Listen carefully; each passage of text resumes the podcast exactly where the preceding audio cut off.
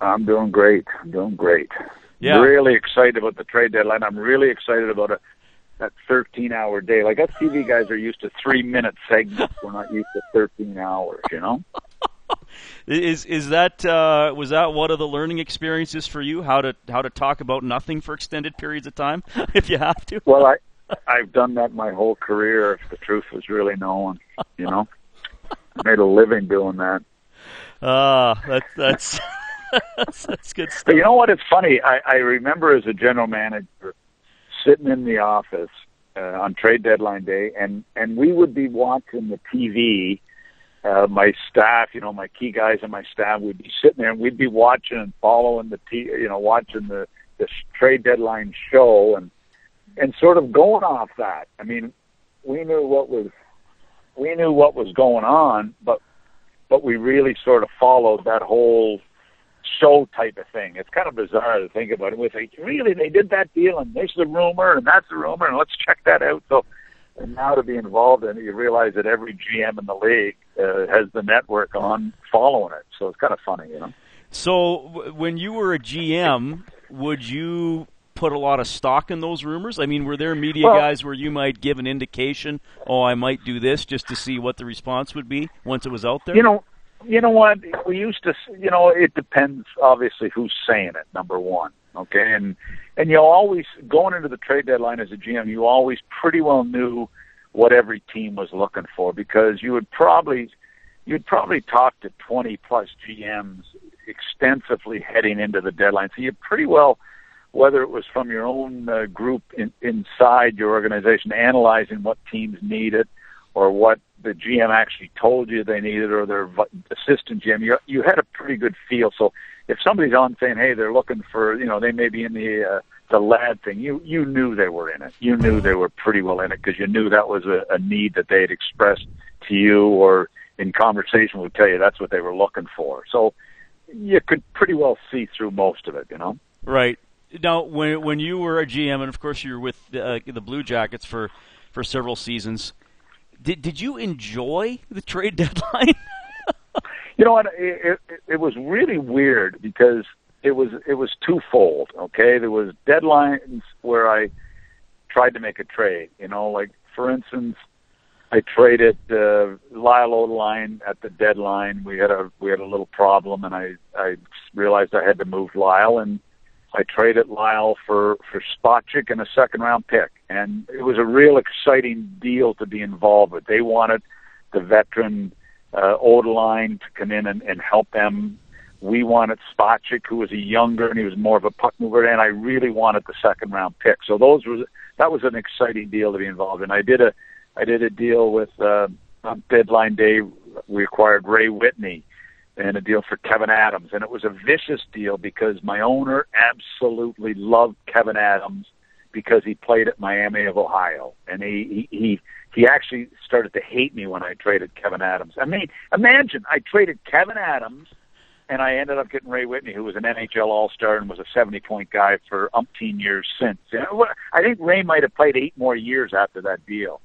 You know, I, I remember we we had a, a, a deadline where I had Geoff Sanderson, who was a really popular player on our team, and he was a great guy and a great, but he, he was he was starting to really slip, and and we traded him for Jason Chimera and Mike Rupp, and it ended up being a you know a great trade for us. And you know, but then there was other deals where you're sitting there and you're you're going into the deadline and your owner saying, "Hey, uh, you." He, he, he phoned me the day before. I remember. I'll never forget. He phoned me two trade deadlines in a row, and he said, "I want you to move Daryl Sydor. He is owed six million dollars, and I need him off the payroll." And I'm thinking, where you're 78 years of age or 82 years of age. Where are you getting this information? And I found out later who was giving him the information was the guy that helped get me fired, who became the president after I left. But anyway, that's for another day. So that's so amazing. I know I so I know I've got to move Daryl Sydor, who you know we had acquired Daryl Sydor for Mike Sillinger, and it was Daryl was a real solid player. So I end up making a making a deal to move him to Tampa, and and I remember calling Daryl to tell him about the trade, and he, he he basically was crying on the phone because he absolutely loved Columbus at the time, family loved it there, and it was a really tough, tough trade. But then he goes and Daryl Sydor wins the Stanley Cup, and it was the best thing that ever happened to his life in his life, you know. So you know, deadline deals are are really really fun. And I, I think back to even when I was an assistant coach. One of the most bizarre things that happened, I was I was assistant coach in Washington. Brian Murray was the head coach, and David Poile was the GM. And we had we were we were in Montreal at the Forum, and we're just getting ready to go on the ice. And they say to me, Doug, you go out and start practice. Uh, David and Brian and, and David were gonna we were still working on a deal. So I go out on the ice at Montreal Forum. The old Forum had the the clock right, the digital clock right in the end zone and we were doing a stretch, and Warren Strelow, our goalie coach, starts slapping his stick on the ice. Hey, boys, it's three o'clock. None of us are getting traded. And I skate over to Warren. I said, Warren, shut up. That clock's wrong by seven minutes. There's still a deal we're working on. So then we start the the skate around the you know the warm up skate, and I see Brian come to the bench and call me over, and he said, "Tell Mike Gartner and Larry Murphy to come off the ice. And I and the boys are all watching me skate over to Mike Gartner, who was our superstar at the time, and Larry Murph, Murphy, who was a star, and watch me tell them to go over and you know go off the ice. And that was the day we made the Mike Gartner, Larry Murphy for Dino Ciccarelli, Bob Rouse trade, which was one of David Poile's biggest trades, you know. And there was no there was no shows in those days, but it was still a really big, big event, you know, the trade deadline, and always has been. The shows have taken it to another level, but they've always been real exciting days for hockey people, you know. Yeah. So. Yeah, that well, those, those are those are incredible stories. Doug MacLean joining now, us. there's one. There's one other I got to tell you. Okay. I was assistant coach in St. Louis my first year in St. Louis, and we we Ron Caron makes an unbelievable deal. He trades Rob Ramage and Rick Wamsley for Brett Hull. Okay? Yeah. And we were getting carved. So I'm home and I'm like a first year assistant coach, 30 years of age. And Ron and Jacques Martin phone me and say, Hey, uh, Mac, we need you to go on the radio tonight because we're both busy. And, uh, we, and so I go on the local radio, KMOX in St. Louis, and they are carving us and carving me. And I'm thinking, those two buggers, they bailed on me. They threw me to the wolves to go on and take these vicious calls about the trade. But I mean, imagine that trade. Calgary won the Stanley Cup partially because of it, and St. Louis got Brett Hull, who went on to be one of the greatest scorers. And Brett Hull was a 23-year-old who we who came to Monk from Moncton to St. Louis in that trade. He had been playing in the American League. Isn't it? It's an amazing deal when you think back on it. You know anyway, that's my story. The meta stories. Yeah, those are. Well, I re- I remember when that Brett Hull yeah trade happened. I remember him playing yeah. a couple playoff games for the Flames. Yeah. I think the summer before he got yeah before he got or a couple of years before he and got they hated traded. him. Yeah, they, they hated right. him. Yeah, they didn't think he, he was wouldn't back. He wouldn't back check. We got to get him out of town. Yeah, yeah, that's that's right. Hey, uh, before we incredible stories. Before we let you go, Doug MacLean joining us. Uh, of course, you'll get him on uh, Monday on Sportsnet's coverage as well. Um, the Edmonton Oilers are in an all too familiar spot in the standings. They are uh, nearing the end of their first season with a new general manager who. Um, I don't think has any any loyalty to some of the players who have been here a long time.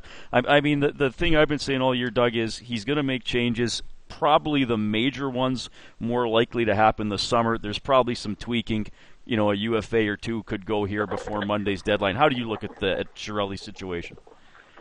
Well, I, I think he's got to make some some major moves. I mean, to me, uh, Yakupov's not the guy right now because I, I think they've got to polish him up and prop him up and maybe you know start him next year with McDavid and see where that goes and and is he then a guy you you move? I don't think you're going to get value for him right now anywhere close to what you maybe get if you can if you can polish him up, you know, and and and, and move him at a later date. Eberle to me is the guy that potentially goes somewhere. I think he could go and be a real good player somewhere. They're they're in such desperate need to get a defenseman, and and and, and can you get that defenseman? They've tried five years in a row to to do it on July 1st, and you go back to whether it's Ference or whether you go to Fayne or whether you go to Nikitin or you go to Schultz or you go to even Sekera. There, there, you can't you can't fix it. All you do is end up with bad contracts and average players, and they've tried to do it that way. So, and and I and I I get where they're coming from. It's not easy. You got to.